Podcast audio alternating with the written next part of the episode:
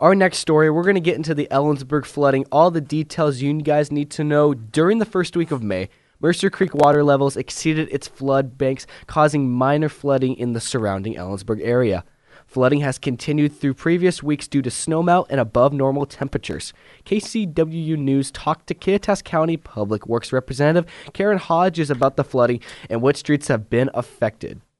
Um, right now, we have Airport Road for sure, Bowers Road, uh, Water Street is um, being you know, it's it's not carrying as much water on the on the street anymore, but it's uh, Mercer Creek is flooding the houses along Water Street, Hungry Junction Road, uh, Alder Street. Karen then described how much water has flooded the Ellensburg area. We have some areas where water will go out of bank in six inches. So I, w- I would say a foot probably is, is a good estimate, a good, good general estimate.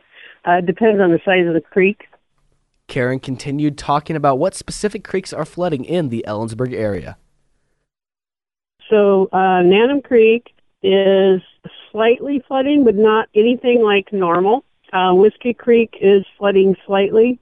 Currier Creek is flooding quite a lot down by Hungry Junction Road. Reecer Creek, which is the one that flows down and, and goes along Dolarway, is um, is not near. It's not over the road, and it's not flooding West Ellensburg as it normally would at this time of the year. KCWU News asked Karen why this flooding happens every year. It's our normal weather pattern. We have snow in the upper levels in the winter, and in the spring we get 80 degree weather, and it melts that snow sometimes quite rap- rapidly.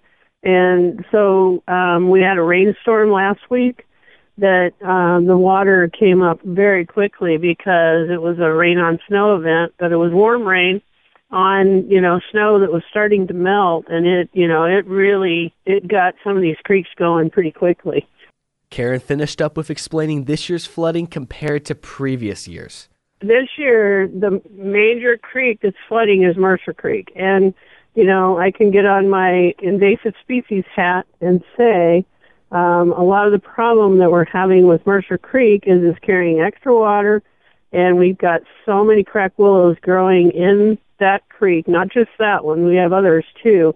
But it just happens that when we have extra water in Mercer Creek, the crack willows grow right down into the bed of the creek, and they block flow. And that flow begins to go out of banks sooner than it than it had in the past because they have a root system.